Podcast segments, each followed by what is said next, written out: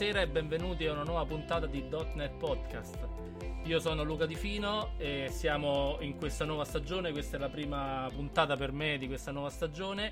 Abbiamo oggi ospite eh, veramente eh, gradito Michele Nappa che è eh, Senior Premier, non lo so, c'ha un, c'ha un titolo lunghissimo, Senior Premier Engineer, Field Engineer, poi ci spiegherà lui bene e siamo qui per parlare di, eh, di didattica digitale. Quindi, ciao Michele. Buonasera a tutti. Allora, come... giusto per fare... Sì, dimmi tutto, Luca. No, no, dicevo, come stai? Abbiamo avuto un pochino di problemi tecnici, quindi siamo partiti un pochino in ritardo, ma ormai andiamo, è tutto in discesa. Quindi, se vuoi salutare i nostri ascoltatori, se ti vuoi sì. presentare, me- meglio di come ho fatto io, insomma. Ti ringrazio. Allora, innanzitutto voglio ringraziare te e mh, tutti i tuoi colleghi per il lavoro che state svolgendo, sia come partner di Microsoft, ma anche per l'attività volontaria che state, diciamo, profondendo nel gruppo Office 365 per la scuola. È assolutamente un'attività senza prezzo, come dice un noto produttore, un noto brand online e ehm, davvero, davvero, onestamente vi ringrazio per quello che state facendo. Io sono un uh, senior Premier Field Engineer. Eh, recentemente Microsoft ha deciso di cambiare nome. Attualmente siamo dei Customer Engineer, quindi ci occupiamo delle problematiche legate uh, all'utilizzo dei prodotti online dei nostri clienti. Nello specifico io mi occupo dei clienti che si chiamano S500, cioè gli Strategic 500, eh, che sono quelli che hanno un maggior numero di licenze. Quelli, che hanno, quelli importanti che portano più soldi, no?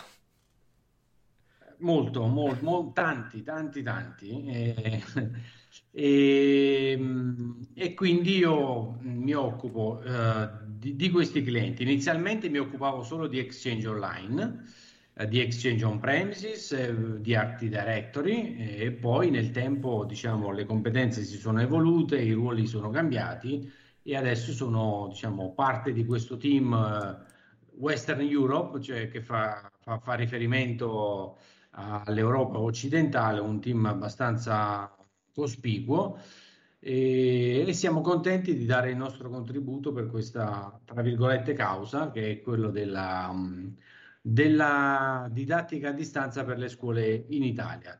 Come team italiano, mh, siamo stati degli apripista perché probabilmente, purtroppo, per sfortuna, siamo stati tra i paesi più impattati all'inizio di questa pandemia e in quanto tali eh, abbiamo dovuto reinventare eh, diciamo, il modello di assistenza che Microsoft stava fornendo ai clienti educational in quel momento. Sì, e ricordiamo ai nostri ascoltatori insomma come ci siamo conosciuti con Michele perché appunto lui vi ha raccontato il suo lavoro vero tra virgolette e, e, e, io che ho, diciamo, insieme ad altre persone, cioè, abbiamo fatto questo gruppo di Office 365 per la scuola per portare, eh, far conoscere, insomma, la piattaforma gratuita di Microsoft per le scuole. Eh, abbiamo, diciamo, ben visto di aggiungere dell'ulteriore carico di lavoro a quello che già eh, Michele, ma altri suoi colleghi facevano in Microsoft, perché appunto ora lui ci racconterà eh, diciamo, in seguito al lockdown, in seguito alla pandemia, cosa è successo in Microsoft? Cioè, com'è che vi siete trovati a occuparvi anche delle scuole? Sì, allora, in sostanza, dopo il lockdown nazionale, Uh, le scuole si sono trovate ad affrontare questa, questa situazione inaspettata. Purtroppo nessuno nessuno in Italia era preparato per la situazione che si stava prospettando e quindi da un giorno all'altro le scuole hanno dovuto attivare questa benedetta didattica a distanza. In quel giorno lì i centralini di Microsoft sono impazziti. Mm, centralini, richieste di supporto, c'erano decine e decine di decine, centinaia di scuole e di università che stavano cercando di attivare la piattaforma online. Molte scuole erano partite in anticipo e anni prima avevano creato dei tenant di test per esplorare la soluzione. Purtroppo, poiché non era un'attività mandatoria, cioè richiesta obbligatoria, molte scuole hanno fatto il test e hanno abbandonato poi diciamo, questo progetto iniziale a un destino triste. Da un momento all'altro si sono trovati a dover utilizzare questa piattaforma o le altre piattaforme disponibili, quindi quella di Google, quella di Jitsi, quella di Meet, quella di Cisco, quella che sia. E, e tra queste noi eravamo, diciamo, tra quelle più papabili quindi è arrivata una marea di richieste incredibile. Quel giorno lì, dopo il lockdown, è arrivata un'email dal team che gestisce i clienti educational in cui si chiedeva appunto la disponibilità a fornire supporto per uh, le scuole, perché purtroppo il personale presente non era in grado di affrontare questa, questa marea, questo tsunami che si è, si è abbattuto su, su, di noi, su tutte le piattaforme online, da un giorno all'altro. Sì, come, come, lì... dici, come, scusa se ti interrompo, come dice qualcuno, dice è stato fatto, dice nelle scuole un passo avanti per quello che riguarda l'uso del digitale, diciamo in tre mesi maggiore di quello che si è fatto negli ultimi forse vent'anni. Sì, purtroppo come spesso accade in Italia ci si muove solo dopo le emergenze e questo è un tema su cui magari discutere tra qualche minuto perché fa parte di quei limiti che abbiamo o che io ritengo che abbiamo in questo paese. Ritornando al discorso precedente, in quel giorno lì quindi ci siamo trovati queste email in cui il gruppo educational, che ringrazio tantissimo, nelle persone di Elvira Garzaniga, eh, Alessandra Valenti, eh, Gabriele Tanzini e tutti gli altri che purtroppo non riesco a, a menzionare perché sono veramente tanti, in quel giorno lì hanno risposto più di 140 persone all'appello. La nostra filiale italiana è una filiale prettamente commerciale, quindi il supporto tecnico, mh, mm, cioè le persone dedicate al supporto tecnico non hanno questa grande numerosità, però in quel momento ci siamo sentiti parte diciamo, di un'azienda che stava fornendo i propri strumenti gratuitamente in una situazione veramente drammatica. Da un lato ci siamo sentiti veramente orgogliosi di far parte di questo meccanismo e, e l'abbiamo fatto uh, senza pensarci due volte. Io appena ho visto l'email ho risposto di, sì, ci sono. All'epoca non avevo le, mh, diciamo, né gli strumenti né le capacità per affrontare questo, questo tema e ho dato la mia disponibilità come quella di tanti altri per aiutare le scuole. Quindi, eh, scusami, avete anche, sì. diciamo, questo ha anche comportato un lavoro vostro di formazione proprio, perché magari su certe cose non eravate eh, proprio pronti su, su, de, su, no, assolutamente temi. sì, sì, e, sì. Ed è cioè, bello, non eravamo guarda... assolutamente pronti perché Uh, devo, devo, dire che eh, i colleghi del team educational avevano già preparato uno sway con le domande più ricorrenti. Uh, il personale interno dell'IT aveva già messo a punto un numero verde e una casella uh, per rispondere alle richieste. Ovviamente attraverso questo sway, attraverso il OneNote che era stato creato, abbiamo incominciato a guardare alla tipologia di domande che venivano più frequentemente richieste per cui eravamo pronti per in, iniziare questa avventura e incominciare a dare eh, supporto eh, perché inizialmente le domande erano come faccio ad attivare la piattaforma, eh, come faccio a verificare il mio dominio, eh, come faccio ad avere le licenze, quindi erano domande abbastanza semplici perché riguardavano la, l'attivazione della piattaforma. In seguito poi queste domande si sono evolute perché una volta aperta la piattaforma, una volta avviata diciamo le prime classi, eh, i docenti, gli animatori digitali si sono dovuti confrontare con una realtà che a loro non era praticamente sconosciuta, ma quasi, e quindi hanno dovuto cimentarsi con l'ostacolo del digitale in un mondo che non era preparato a questa avventura. E purtroppo... No, ti, solo una nota perché eh, tante volte, cioè, diciamo, in generale nel, nel, nel sentimento, diciamo, popolare c'è un po' questa diffidenza verso le grandi aziende che fanno queste cose per le scuole, eccetera. Invece a me fa piacere perché, a parte che appunto la grande azienda è fatta anche da chi ci lavora e tu ci lavori e si sente anche la passione, cioè non è una, una, una sola operazione commerciale e quindi si sente la passione. E poi, sinceramente, sono, eh, diciamo, tanti strumenti, tante risorse anche che, eh, che sono date alle scuole, appunto, come dicevi te, gratuitamente e che le aziende pagano eh, profumatamente e che mm. tra l'altro io so anche, appunto, anche su questo se ci vuoi raccontare, che nel primo periodo, ma a livello anche proprio mondiale, hanno messo anche in crisi proprio tutta l'infrastruttura cloud di Microsoft, quindi non solo, cioè la parte delle scuole è stata diventata talmente preponderante che ha, diciamo, testato quelli che erano i limiti di tutta l'infrastruttura sì. globale che è tra una delle, diciamo, più attrezzate al mondo. Sì, noi siamo passati da un utilizzo giornaliero di 45 milioni di utenti su Teams, da una settimana all'altra da 45 a 175, cioè significa non quasi triplicare un'infrastruttura. Cioè voi immaginate che cosa significa rispondere alle esigenze di 170 milioni di utenti che si collegano contemporaneamente quando la stessa infrastruttura informatica rispondeva a 40 milioni di utenti. Da una settimana all'altra significa che devi avere organizzato la tua attività in modo da scalarla verticalmente e orizzontalmente, perché orizzontalmente significa avere sempre più risorse a disposizione, quindi orizzontalmente, ma verticalmente perché queste risorse devono essere sempre più potenti. Quindi è stata una sfida anche tecnologica, cioè questa pandemia ha portato all'estremo tutti i limiti che avevamo da un punto di vista tecnologico e organizzativo e anche umano, perché il lato umano, eh, io purtroppo ne so qualcosa, è stato impattato pesantemente da, da, da, da questa, questa, pandemia.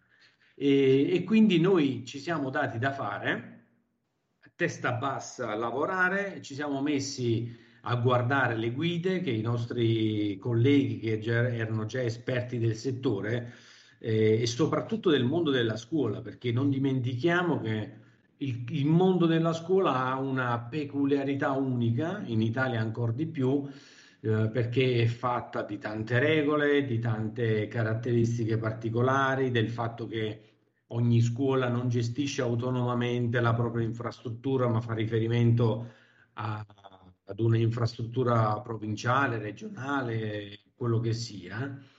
E quindi noi ci siamo dovuti eh, rimboccare le maniche e, e, capire come entrare in questo mondo che devo ammettere dopo tanti mesi io mi sento fortunato ad avere avuto a che fare con scuole in tutta Italia in questo periodo io mi sto occupando dell'integrazione tra la G Suite e Teams, perché es- come esatto. Sapete...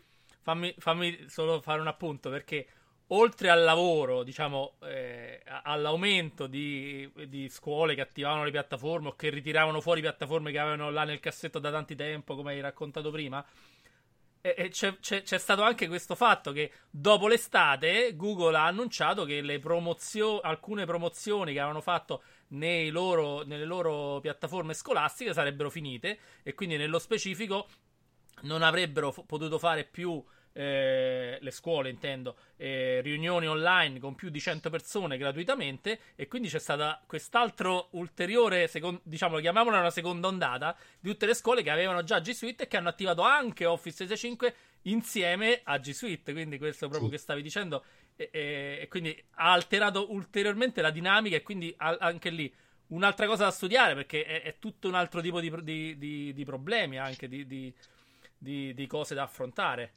Sì, assolutamente, perché giusto per intenderci, che cosa accade quando si crea questa integrazione tra la G Suite e Office 365?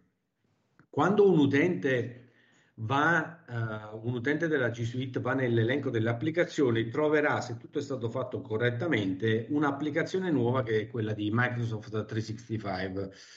Ci clicca sopra e praticamente il browser ti manda verso Office, verso Microsoft. Microsoft vede questo indirizzo verifica che questo indirizzo è un indirizzo federato, cioè collegato ad un'entità esterna e quindi rimanda a quell'entità esterna uh, l'autenticazione, cioè chiede a Google questo utente esiste? Google risponde sì. Questa password è corretta? Google risponde di sì e quindi viene rediretto verso Microsoft. Tutto questo passaggio che si può completare in un'ora, un'ora e trenta da un punto di vista diciamo, dell'attività materiale, perché si tratta di creare un'applicazione sulla G Suite, di creare la federazione tramite PowerShell sull'Office 365, in alcuni casi vi posso testimoniare che è stata veramente, veramente dolorosa.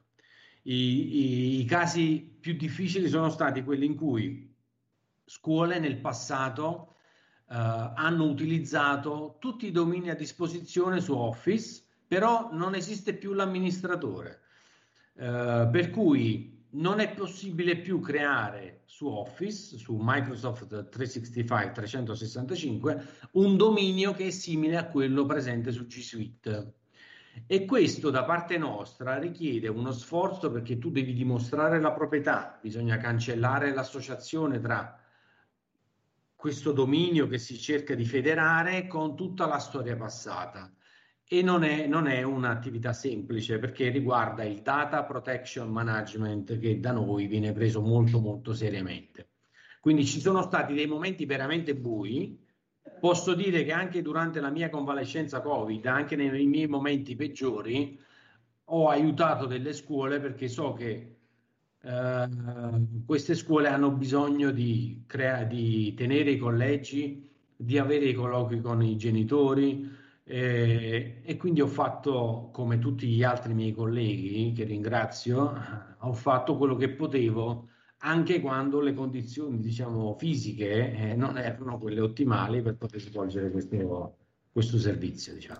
No, infatti, guarda, questa cosa appunto, te lo ridico, insomma, complimenti perché veramente questa cosa a te e tutti gli altri che hanno appunto aiutato sotto questo, supportato, insomma, questo eh, questo peri- in questo periodo eh, tante scuole in Italia veramente è stato un, un lavoro esemplare. E, e, poi ricordiamoci sempre, perché questa poi volevo appunto farti una domanda proprio su come la pensi, no? Su, cioè come l'hai vista, insomma, entrando un po' nel mondo delle scuole. Perché ricordiamoci sempre che l'altra difficoltà grossa di questo lavoro poi di supporto, io l'ho fatto perché io, anche io ho fatto tanta formazione alle scuole, è che tu de- da un giorno all'altro tanti docenti si sono eh, trovati, diciamo, investiti di un ruolo senza averne veramente. Cioè, io, io sempre quando faccio le formazioni dico sì. agli animatori digitali, eh, racconto, cioè dico sempre: voi pensate che nelle aziende qui c'è una persona che stata, ha studiato, è stata assunta e come ruolo fa solo questo e voi sì. invece do, che fate i docenti, che non avete eh, ore libere in più, eccetera, dovete fare sì. anche imparare a fare una cosa che non sapete fare, come fare l'amministratore di sistema, fare appunto eh, PowerShell, fare federazioni con altri, cioè cose che informaticamente cioè, sono anche complesse per chi ci lavora, se non le conosci. Eh, e, e, quindi la, la, domanda è questa: come, come ti sei trovato? Cioè, perché secondo te c'è questa eh, cioè, qual è il, il, rapporto che hai visto tra la scuola, la scuola in generale, ma la scuola anche i singoli docenti, e la tecnologia? Cioè, perché c'è sì. questo eh, distacco? Cioè, sembra che la scuola è rimasta veramente rispetto a tutto il resto del mondo e delle altre attività, è rimasta indietro. Sì.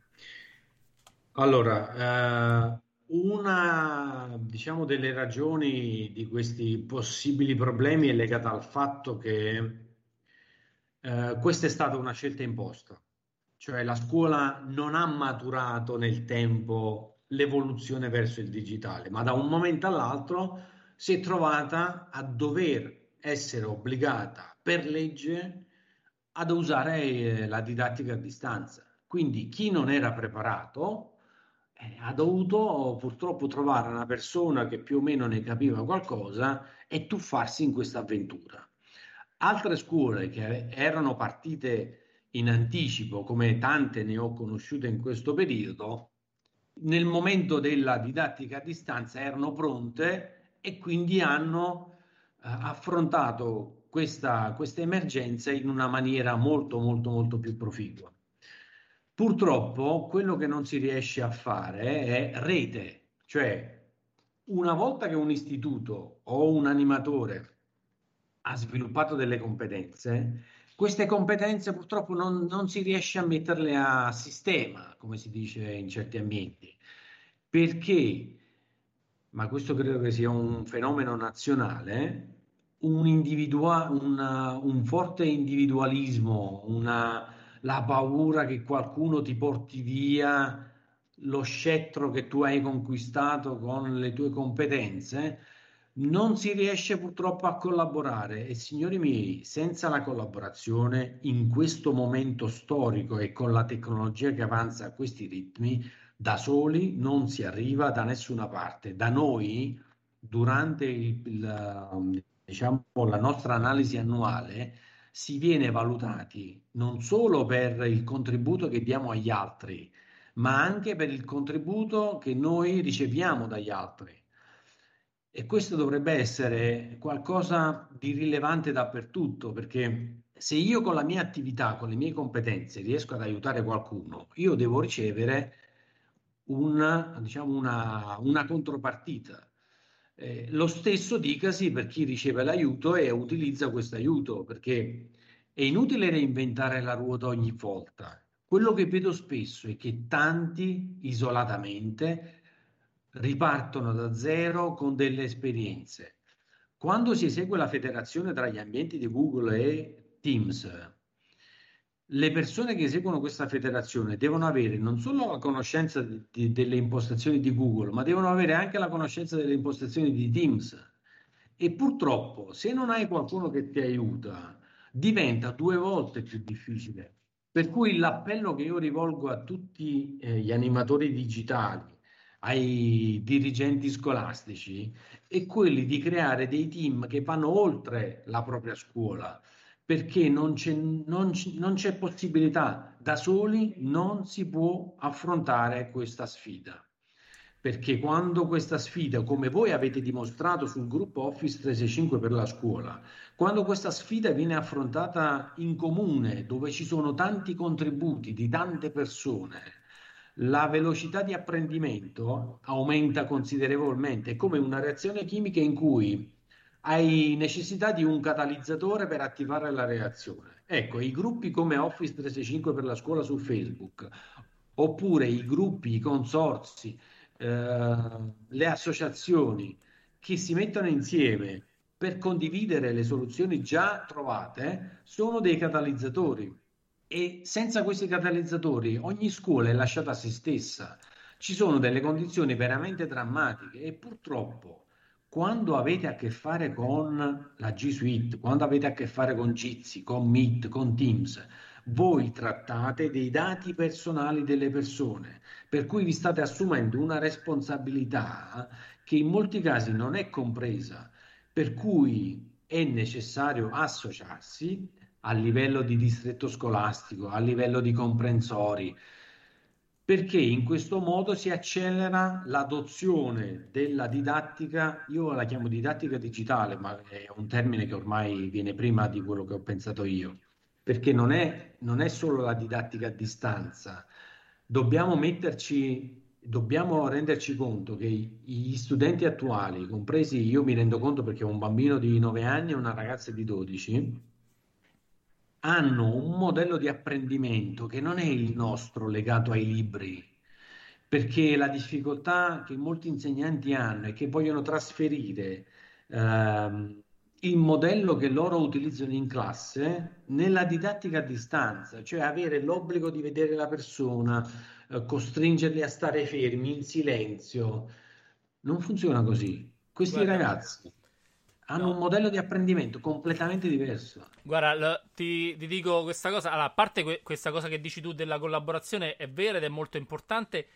E anche nei gruppi come quello, appunto, questo di Facebook di Office 365 per la scuola, io in realtà la vedo questa cosa, cioè nel senso il gruppo ormai ha quasi 8000 persone, eppure tu lo vedi che quelli che partecipano, diciamo, attivamente, non solo per fare la domanda e poi spariscono, in realtà sono, non lo so, forse un centinaio, cioè nel senso perché eh, non tutti sono dis- non è che sono, non sono disposti, tanti anche hanno quasi timore a dire vabbè magari sto sì. dicendo qualcosa è sbagliato, quello che ho fatto io non serve, invece in realtà serve tutto perché io magari io posso essere bravissimo, però le cose magari come le spiego io le può spiegare qualcun altro in un modo diverso e qualcuno le capisce come le spiego io, qualcuno le capisce come le spiega qualcun altro.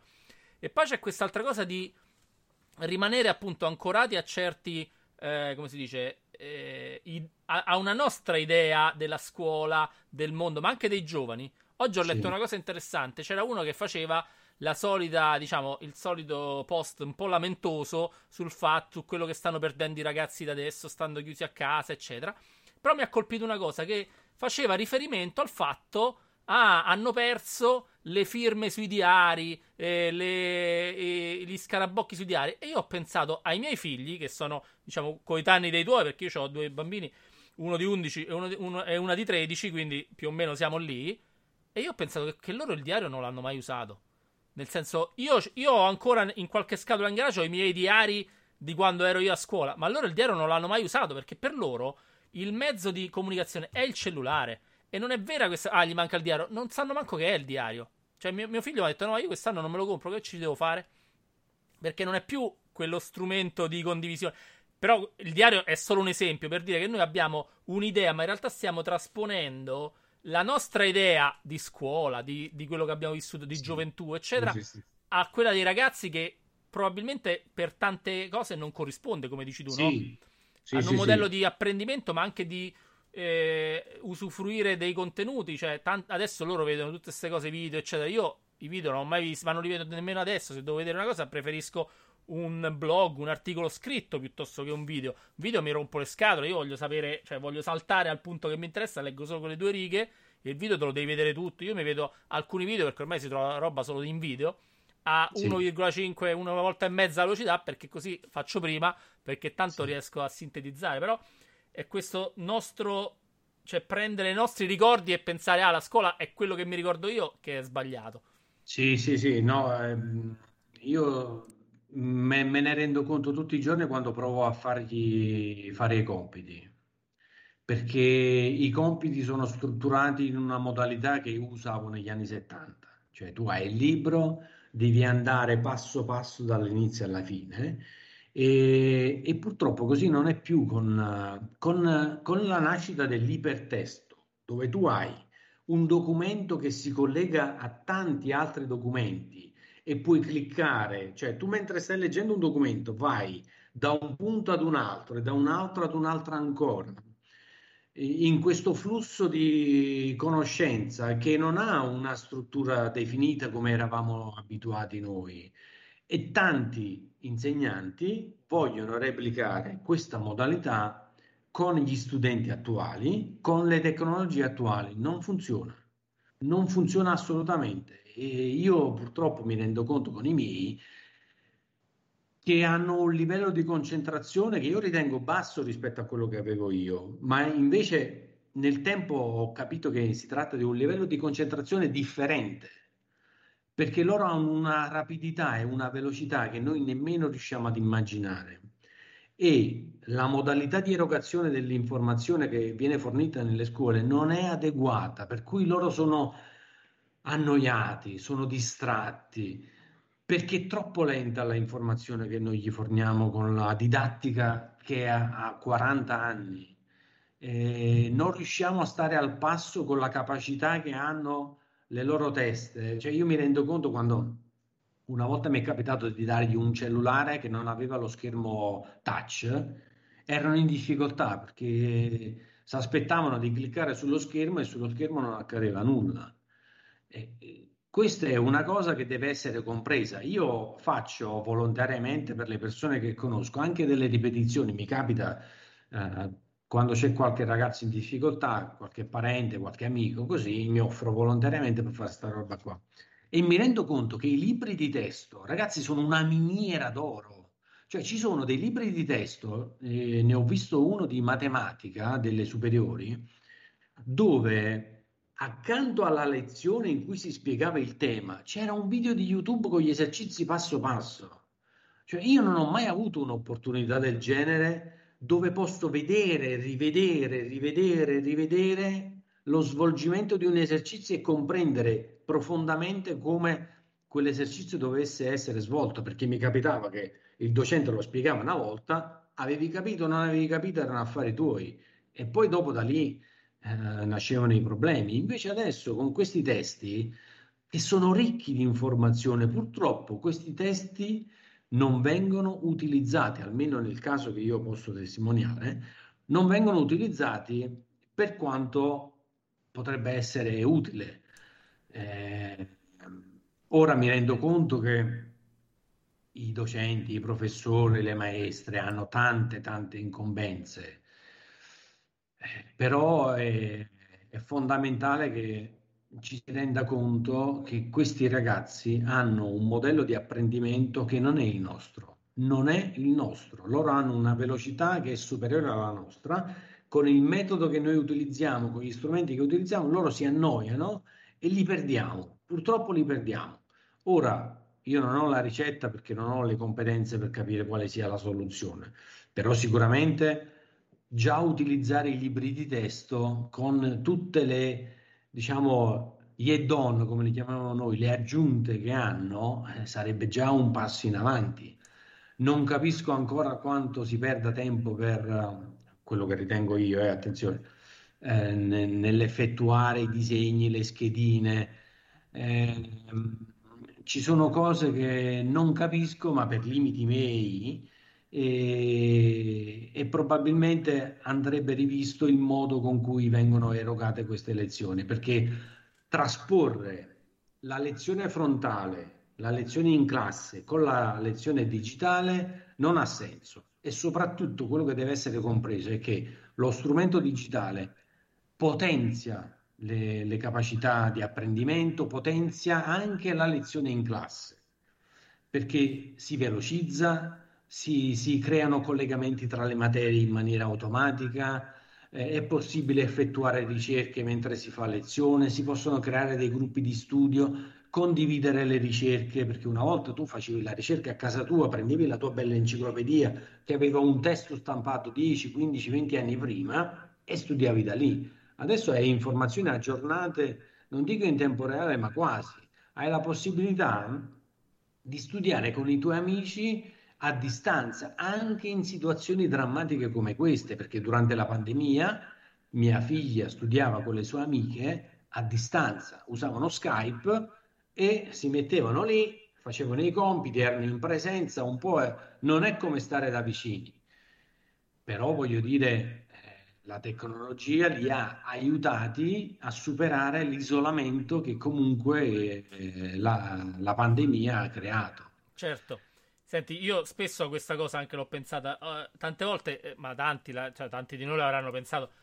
Uno si immagina se fosse, cioè, mi immagino no, se questa pandemia fosse accaduta 15 anni, ma anche 10 anni fa. Sarebbe stato, allora veramente sarebbe stato il vero isolamento e la vera chiusura delle scuole, cioè là sarebbe stata veramente una tragedia.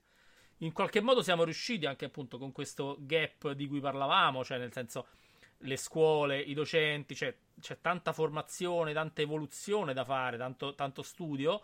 E, e, come dicevi te, appunto, poi questa era l'altra cosa che mi piaceva sentire da te, già l'hai introdotta un pochino. Il fatto, appunto, co- come il digitale può potenziare la didattica al di là adesso della didattica a distanza, che comunque è un salvataggio, nel senso che comunque per male che, si, che se ne possa pensare, io quello che dico io, meglio la didattica a distanza che niente, insomma, perché eh, te, se te, tenere le scuole chiuse vuol dire non fare niente senza la didattica a distanza, quindi... Eh, e, sì, e, quindi trovare anche il modo, come, come, dicevi tu, un'altra cosa è, eh, come si dice, eh, incentivare nuovi modelli, ma anche di lavoro, perché adesso con la tecnologia è facile fare dei lavori in, uh, in, in, in cooperazione, fare, fare, dei, fare, dei, lavori collaborativi anche a distanza, sviluppare insieme un progetto, ognuno con i suoi ruoli, proprio come poi si farà nel mondo del lavoro, ma non perché uno li deve addestrare al lavoro, ma proprio perché lavorare insieme eh, come diciamo prima, no? anche a livello di, di, formazione, ma lavorare insieme ti può dare quel qualcosa in più e imparare presto ti dà una marcia in più proprio nel, nel, nel mondo dopo, nella vita, nella vita dopo la scuola, insomma. Sì, allora tenete presente che esistono dei paesi in cui la didattica digitale è, è data per scontata, per cui questa battaglia che si sente in Italia, oggi guardavo il telegiornale, gente che si, si ferma fuori le scuole per la didattica in presenza. Io capisco che la didattica in presenza aggiunge un valore umano che la didattica a distanza non aggiunge, ma quello che deve essere chiaro è che non si può più fare a meno della didattica digitale. Cioè la didattica digitale deve essere un complemento, un supplemento, deve essere uh, uno strumento, è come un esoscheletro, diciamo è come la tuta di Iron Man uh, nei, nei, nei, film della Marvel, è quella, quella struttura che pe- ti permette di essere più forte nei confronti dell'apprendimento, nel, nelle capacità di avere anche una visione globale mondiale perché non ci dimentichiamo che comunque gli strumenti che mette a, a, a, disposizione la didattica digitale e anche gli strumenti di remote working sono, sono impressionanti. Cioè io sono due anni che lavoro a distanza e ho a che fare con persone. Sì, sì, sì, io lavoro da casa da due anni, cioè da gennaio 2019 io lavoro da casa, quindi indipendentemente dalla pandemia io già lavoravo da casa perché l'azienda si è strutturata in modo tale da evitare gli spostamenti, perché di solito accadeva per esempio che per i corsi di formazione tu dovessi andare a Berlino, a Budapest, a Bucarest, eh, a Las Vegas. Per carità, sono esperienze indimenticabili perché tramite l'azienda io ho avuto modo di viaggiare all'estero, cosa che non avevo mai avuto non avevo avuto l'opportunità di fare personalmente. Sono cose che mi mancano, uh, però posso dire che con o senza i viaggi all'estero il lavoro a distanza è un dato di fatto. È un dato di fatto perché uh, i confini nazionali ormai sono così ristretti eh, per cui tu non puoi più pensare di dover lavorare in, almeno nel nostro settore guardando solo ai clienti italiani. Io ho dei clienti che sono in Ungheria, che sono negli Stati Uniti, che sono in Inghilterra, è impensabile che io possa andare ogni settimana da loro. Per cui noi lavoriamo a distanza, ci sentiamo a distanza, ci guardiamo a distanza e occasionalmente in determinati periodi dell'anno per determinate attività ci vediamo. Purtroppo in questo momento non è possibile, quando sarà possibile ci rivedremo ancora e questo renderà ancora più bello diciamo, l'incontro. Però questo non toglie che l'organizzazione del lavoro è cambiata completamente, indipendentemente dalla pandemia. E questo è quello che bisogna capire, che indipendentemente da questa situazione che non ha fatto altro che accelerare, come dicevi tu prima, eh, una situazione che comunque sarebbe divenuta lì a pochi mesi o a pochi anni, eh, è una, diciamo, un'accelerazione che la malattia ha portato in tutto il mondo, ma purtroppo era un'evoluzione che bisognava aspettarsi. E quindi le aziende, gli stati, le scuole che si sono preparate in anticipo, capendo che l'attività a distanza è un amplificatore delle conoscenze, non è un limite, è un amplificatore. Eh.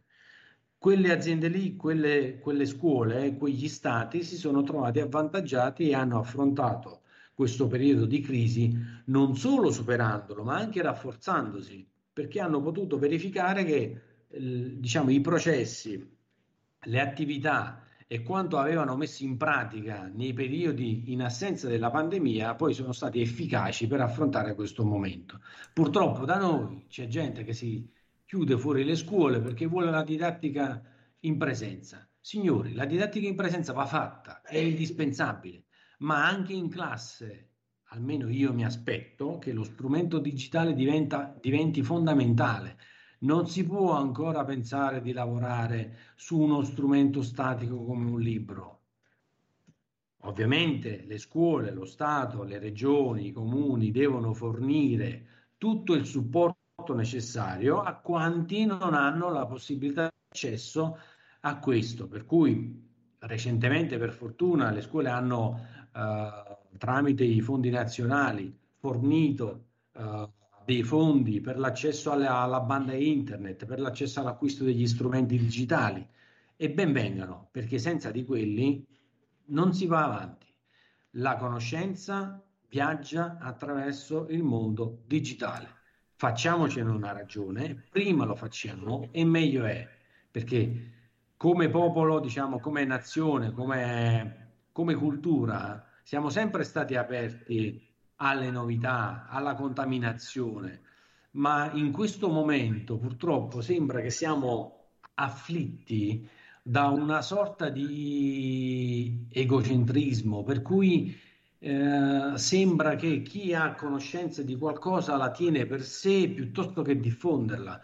Signori, senza collaborazione non si evolve. La collaborazione non è un sommare, la collaborazione moltiplica. Se due persone collaborano, il risultato finale non è due, ma sarà tre, sarà quattro. E quando queste, questo valore verrà moltiplicato per tutti gli altri che faranno parte del team, allora sarà una crescita esponenziale. In quel momento non sarà, non ci dovremo preoccupare del, diciamo, dell'infezione, del, della diffusione della pandemia, ma dovremo piuttosto essere contenti della diffusione della conoscenza. Uh, lavorando con tante persone all'estero mi rendo conto che io uh, vengo a conoscenza di uh, scuole, anche mh, primarie, secondarie, che si attrezzano volontariamente per affrontare delle situazioni, creare dei siti web, fornire assistenza alle persone che si trovano nelle stesse condizioni e poi si vede che questi, questi siti web, queste organizzazioni crescono come, come, come, la stessa pandemia, cioè c'è una diffusione eh, estesa in tutto il territorio, perché una volta che tu hai creato un fenomeno, questo fenomeno poi lo, lo lasci in mano agli altri in modo tale che diventi uh, qualcosa da, da coltivare. Invece sembra che una volta che tu hai sviluppato delle competenze, te le tieni per te e nessun altro le può utilizzare oltre che te, ma questo è un limite, non è una, non è una capacità. Bene, eh, benissimo, guarda, io ti ringrazio appunto perché abbiamo fatto una bella chiacchierata, abbiamo messo dentro tanti eh, spunti interessanti, tra l'altro appunto questa nuova modalità che uno si aspetta che venga scoperta appunto anche di utilizzare non, non in modo esclusivo, però insomma in modo intelligente anche sì. il lavoro da remoto, eccetera. Io leggevo anche articoli interessanti che dice questa cosa, per esempio, in Italia potrebbe riportare alla, a, a, alla rinascita de, dei borghi, dei, dei, piccoli comuni, eccetera, perché non è più importante andare a, a, lavorare nella città e a vivere nella città perché là c'è l'azienda. Ma uno potrebbe lavorare eh, dal, dal, suo piccolo comune, dal, borgo, dal piccolo borgo, eccetera. Basta che ha una connessione, eccetera, e poi andare occasionalmente una volta a settimana, una volta al mese in città e quindi un, proprio un modello nuovo che secondo me è un modello anche più tra virgolette ecologico perché quanto tempo perdiamo, quanto inquiniamo per spostarci dentro le grandi città che sono tutte bloccate, sono ormai praticamente io vivo, vivendo a Roma lo vedo, cioè ormai le, le, grandi città sono al collasso proprio come modello. Allora sì. questa, questa eh, se, se, il digitale può dare un, una mano anche sotto questo aspetto ben venga e invece qui siamo appunto come, dicevi, come dicevamo prima, l'abbiamo detto per la scuola, ma io in realtà lo vedo anche in altri campi. Sì. C'è un po' una nostalgia del passato, per cui uno dice, eh, però se non vanno più in città, allora poi chiudono i piccoli bar sotto le aziende. Sì, ma se chiudono quelli sotto le aziende, apriranno quelli nei comuni, cioè nel senso c'è un po' una ridistribuzione. È chiaro che è uno shock perché se cambia il modello bisogna un attimo riorganizzarsi, però no, non, non si deve per forza rimanere per sempre nelle stesse condizioni perché altrimenti non sappiamo come fare, cioè bisogna adattarsi. Sì, sì, io ho un collega di Roma che mh, ha la moglie siciliana, lui in questo periodo si è trasferito in Sicilia.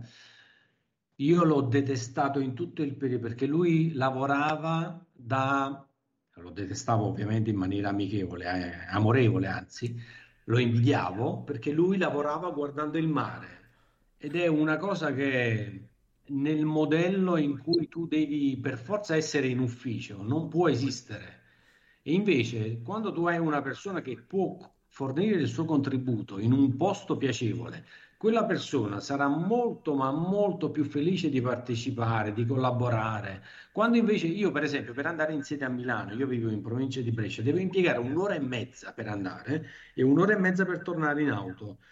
In, quando ci andavo mh, e lavoravo in un'altra azienda con i mezzi pubblici, io impiegavo due ore e mezza per andare, due ore e mezza per tornare, cioè cinque ore della mia vita sprecate per andare in un posto, per quale motivo? non si sa. Mentre no, invece poi, adesso... Appunto, que- questo tempo che può essere usato, magari non tutte e cinque le ore, ma tre ore, fai... sono tre ore in più di lavoro. Quindi è proprio è, è tutto più efficiente, no? Ma assolutamente, ma, ma, ti dico che una parte di quelle ore io la utilizzo o per accompagnare i bambini a scuola o per fare ginnastica, perché non nascondo che faccio ginnastica al mattino, il tempo che io impiegavo per andare a Milano adesso lo impiego per fare ginnastica. Cioè, volete mettere il salto di qualità nella vita di personale tra stare in un treno perché dovevo prendere l'auto per andare a Brescia, da Brescia dovevo prendere il treno per andare a Milano, da Milano prendevo la metro e poi con la metro prendevo il tram. Cioè, volete mettere la un'odissea che, un'odissea che tanti lavoratori penso che conosceranno.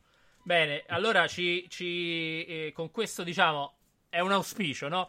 Che il digitale nella scuola, abbiamo parlato tanto di scuola, ma in generale che possa essere sfruttato per eh, tutto quello che riguarda anche appunto una maggiore qualità della vita.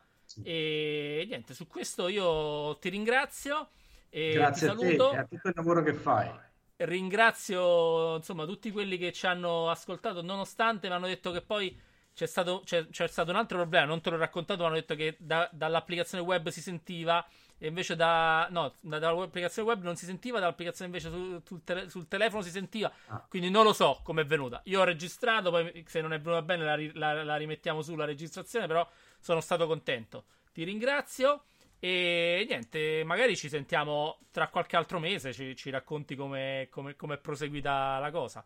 Sì, e... intanto quando avete bisogno scrivete a scuole chiocciolamicrosoft.com e sarò lieto di rispondervi insieme. Ok, allora ricordiamo quindi per le scuole che vogliono un contatto diretto, dice ah il numero me l'ha dato Michele così ti, ti, ti giro una mail direttamente a te, scuole chiocciolamicrosoft.com e avete veramente l'assistenza proprio di persone che lo stanno mettendo, lo stanno facendo veramente con tutta la passione, cioè non è, non è il loro lavoro, cioè lo, se lo fanno lo fanno veramente per passione. Quindi grazie Michele e grazie. niente, ci, ci, sentiamo presto, ogni tanto ci, ci, continueremo sicuramente a sentire. Grazie a tutti e ci, ci, sentiamo, vi do un appuntamento alle prossime puntate che farò io o che faranno altri colleghi, sempre qui su .NET Podcast. Grazie e arrivederci. Grazie e buona serata. Ciao.